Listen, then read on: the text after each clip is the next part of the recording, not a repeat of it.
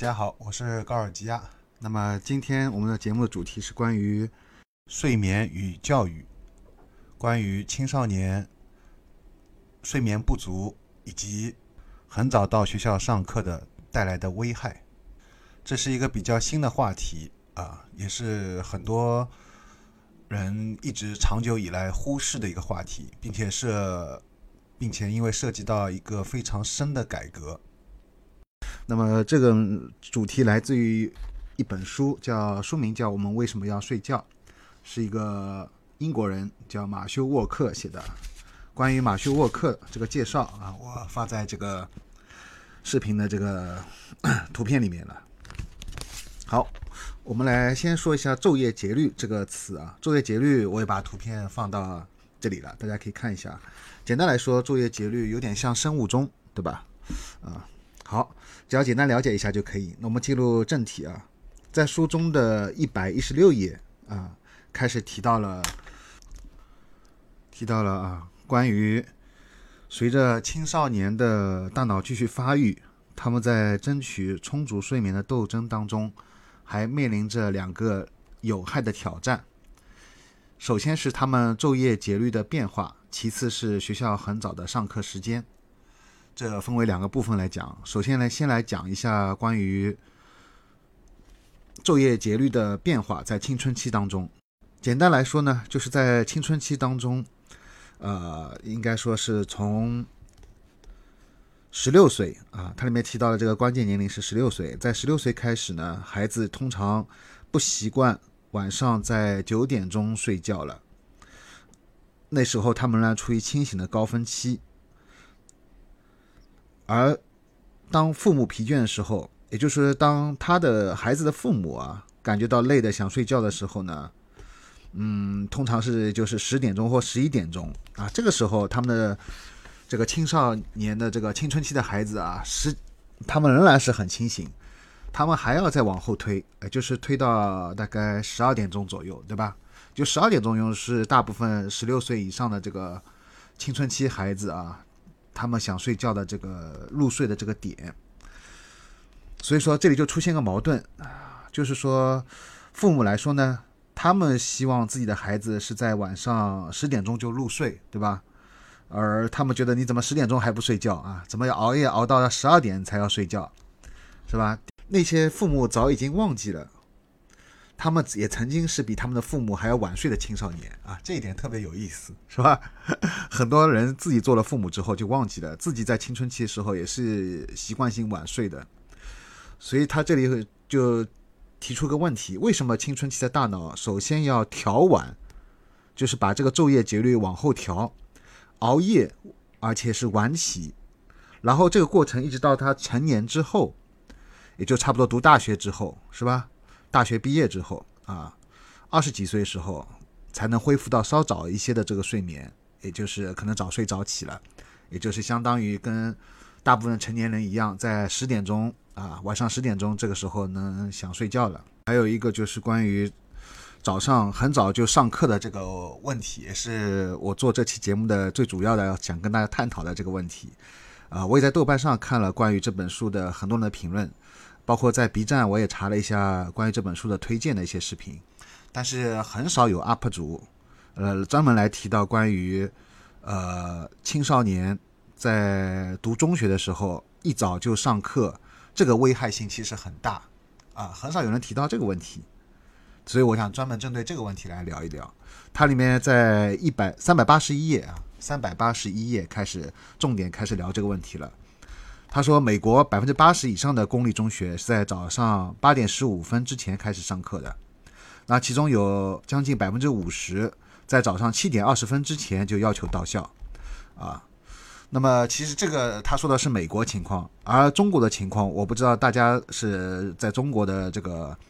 大部分的人在中学啊读中学的时候是早上几点钟，呃要求到校的，就就从我的这个记忆当中开始啊，我以前读中学在九十年代嘛，我是读中学的，九十年代读中学开始，我们就必须要求是在七点二十七点半之前吧，七点半之前必须要求到校了，对吧？所以直到现在啊，好像目前来说。中国的大部分的学校没有做过这个详细的调查啊。大家如果有在座在 B 站看我这个视频的人，可以发弹幕啊，可以说一下你们是几点钟呃必须要到校的。我相信绝大部分都还是必须要在七点半之前到校啊，甚至是七点二十分。也就是说，在美国是他说这个统计调查。呃，并不是百分之九十以上的人啊是七点二十分之前到，而在中国的话，这个比例就非常可观了，几乎是百分之九十以上啊。我觉得应该是绝大部分啊，都是必须在七点三十分甚至七点二十分之前要到校，对吧？所以他就说到这个问题了。那么这样的话，他说很多青儿童和青少年必须在更早的时候就要醒来啊，并且每七天当中有五天都必须这样做，连续几年都是如此，这太疯狂了。啊，为什么会疯狂呢？哎，你看啊，他说，呃，早上五点十五分啊，他假设这个时间对一名青少年来说不同于成年人的五点十五分啊。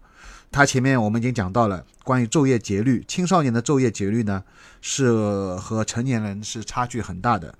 青少年的昼夜节律是往后要推迟一到三个小时的，所以就相当于。呃，青少年他是在晚上十二点钟左右，可能才会这时候想睡觉，而成年人呢是在晚上十点钟可能就想睡觉了。所以，如果你是一个成年人的话，啊，如果每天早上三点十五分被强制叫醒后，你能专心学习吗？你会开心吗？你会觉得很容易与同事相处？啊，当然不会。那么，我们为什么要这样要求工业化国家千百万的青少年呢？是吧？这当然不是教育的最佳的构想，而且考虑到青春期是慢性精神疾病，比如说像抑郁症、焦虑症、精神分裂和自杀倾向的最容易感染的这个阶段啊，上学时间过早导致了长期的这个睡眠的剥夺状态，尤其令人担忧，是吧？呃，其实他整本书重点所讲的就是关于睡眠被剥夺了。大部分人的睡眠时间是不够的，那么造成的一些危害，呃，那么所以这一节专门重点讲到了关于青少年睡眠不足的这个情况。而青少年之所以睡眠不足，就很最关键的一个原因，就是因为早上太早的要求到学校，啊，然后他他前面也提到啊，就是快速眼动睡眠，呃，就是做梦这段时间是理性与疯狂之间的界限，啊，如果像那个精神科医生描述这些症状。但不告知他们快速眼动睡眠剥夺的情况，那么医生将明确诊断其为抑郁症、焦虑症和精神分裂症。但这些人呢，在几天前呢，仍然是健康的年轻人。也就是说，啊，在这些青春期的这些孩子当中，特别是在读中学的这些孩子当中啊，呃，他们有些人并不是说本身天生就是有那个抑郁啊、焦虑啊。还包括精神分裂啊等等啊，他们通常是因为睡眠不足反而导致这个情况。但如果一些不知道的家长带这些孩子去向那个精神科医生去咨询的话，呃，精神科医生会根据这些孩子的这个反应，直接就定义为抑郁症、焦虑症或者是精神分裂症啊。而他这些医生包括家长并不知道，呃，因为他们的这些孩子睡眠不足。长期的睡眠不足会导致出现这种情况，是吧？那么缺乏，它里面特别强调缺乏快速眼动睡眠。呃，那么这段为什么会说是缺乏这个这段时期呢？因为这段时期真一般都是发生在睡眠的最后几个小时当中的关键的这个阶段。那么这个阶段啊，也正好是我们用过早的上课时间从我们的孩子和青少年身上剥夺掉的这个睡眠阶段。从而会导致精神状态的不稳定啊，是吧？那么其实，在全世界啊，现在就是说，全世界的规基本上学校都会在上午的七点半啊。当然，最近开始美国出现变化，就说，但是在其实一百年前，也就在一个世纪以前的时候呢，美国的学校是在上午九点钟开始上课的啊。因此，那么百分之九十五的孩子不用闹钟就可以醒过来。而现在呢，现实正相反，学校开始将上课的时间呢不断提早，而这个与孩子们在进化上面预先设计的睡眠需求直接冲突，使他们无法在宝贵的、快速眼动睡眠丰富的早上安睡。从一个追踪了五千多名日本小学生的纵向研究发现，那些睡眠时间长的人总体上获得了更好的成绩。呃，睡眠时间较长的儿童会发展出较高的智商，而且较聪明的儿童睡眠时间比那比那些发育迟缓、智商较低的儿童始终多出了四十到五十分钟。而这多出的四十到五十分钟，就是因为早上他们可以多睡这四十到五十分钟，是吧？然后所以说，美国啊有很多学校开始进行改革，把一部分的那个，比如说像那个明尼苏达州的伊代纳市啊。这个城市将青少年的学校上课时间从早上七点二十五分提早到了早上的八点半，那么这些青少年这个睡眠时间额外就多了四十三分钟左右，那么这个立刻就发生了学习成绩上面的提高啊，反映在美国学术能力评估测试，也就是 SST SAT 啊上面，从啊原先的他们的啊他们的一个 SAT 的语文的。平均分数最开始是六百零五分，那么第二年呢，他们将上学时间从一开始的七点二十五分调整到早上八点半，是吧？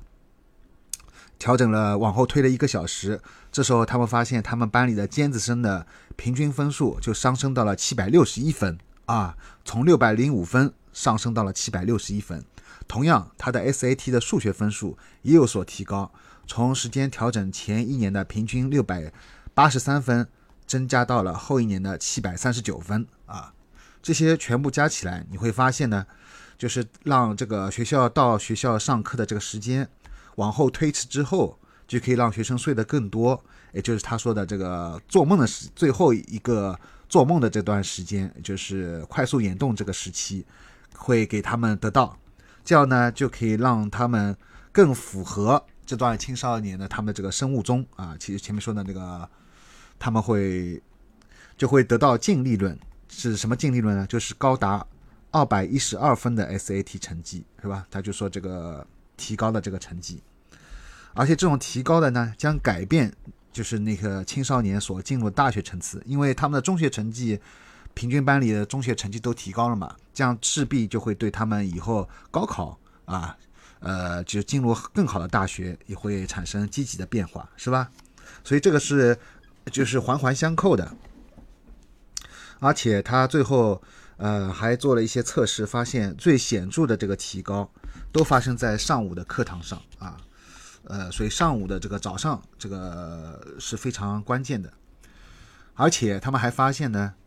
在这个当中还发生了一件很有意思的事情，就是学生的平均寿命增加了，哈哈，因为为什么？因为他。在美国啊，我不知道中国的情况怎么样。美国就是因为很多人都是开车的，而青少年死亡的主要原因就是交通事故，是吧？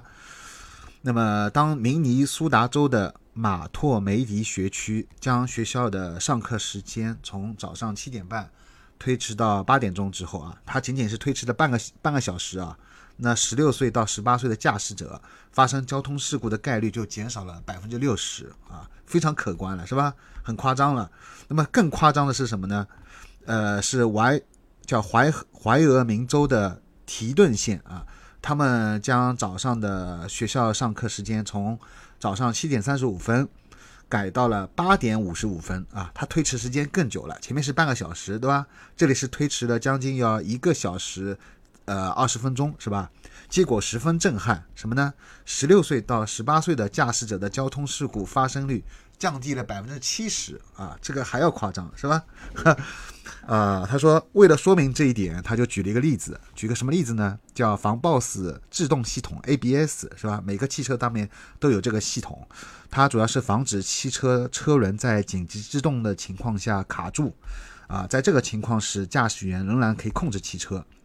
那么 ABS 系统将车辆事故率降低了百分之二十到百分之二十五，它被认为是一场革命，是吧？这是大家都知道的一个。但是呢，现在要说的是什么呢？如果一个简单的一个生物的一个调节，就是让青少年得到足够的睡眠，让他们从早上的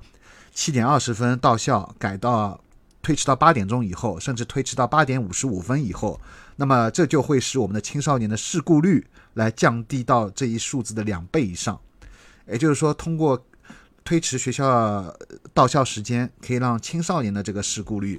啊，远远这个降低的这个降低的这个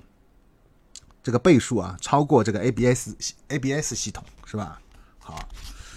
呃，但是他说，作者也说到，就这个很那么好的一个建议，但是呢，就是就是推迟那个学校上课时间嘛，却一直被美国啊，就是来包括美国儿儿科学会和疾病控制与预防中心，对吧？都公开呼吁过。希望这个美国来改革，但这个改革依然是非常缓慢而艰难的。嗯，那么在过去一个世纪当中，从他抽样做一个调查啊，从五到十八岁的七十五万名学生的数据汇总中显示，他们每晚睡眠的时间比一百年前都要少两个小时。无论是哪个阶段啊，无论是哪个年龄段，情况都是如此，是吧？五到十八岁啊，无论哪个年龄段。啊，就就就从等于是小学开始是吧？到那个进入大学，啊，小学和中学吧，小学和中学这个整个阶段啊，都是这样，所以这个是一个非常普遍的一个现象。而且他还提到，就是与多动症啊，他说到多动症同样也是这个问题。嗯，就是如果跟医生，如果家孩家长并不知道自己的孩子呃没有足够的睡眠，也就是八小时睡眠没有没有够。啊，家长在不知道这个情况下，如果向医生去描述自己的孩子一些多动症上面的行为，那么同样，医生也会给孩子下诊断，觉得他就是像多动症，就跟前面说的，呃，那些抑郁症、焦虑症一样，是吧？然后他也说到啊，就是包括还有美国贩卖一些安非他命这些药物，这些药物呢，主要是维持让大脑清醒的，而这些药物是用来治所谓的来治疗一些多动症的。啊，所以这个也是非常，就是出于这些制药公司的利益啊，来做了一件非常坏的事情，是吧？好，在这篇这个关于睡眠和教育的这一章节的最后啊，作者也提出，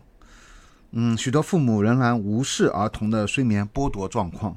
因此往往低估了睡眠这项生物需求。美国国家睡眠基金会最近的一项民意调查证实了这一点。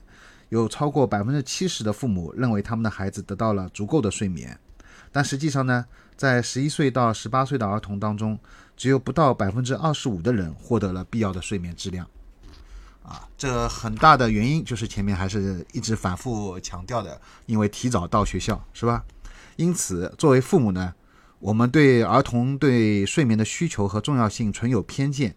有的甚至对他们想要得到充足睡眠的欲望。啊，比如说像他们在周末的时候想贪睡啊、睡懒觉啊，这时候你会去谴责甚至羞辱这些孩子，是吧？你希望这些孩子，呃，在周末的时候不要睡懒觉，早点起来啊。所以他说的这个希望能改变这个现状，希望能够打破这种代代相传的睡眠的忽睡眠的忽视的循环，消除让年轻一代的大脑精疲力竭、疲惫不堪的这个习惯。当睡眠充足的时候呢，思维就会蓬勃发展；而当睡眠不足的时候，思维就不会再发展了。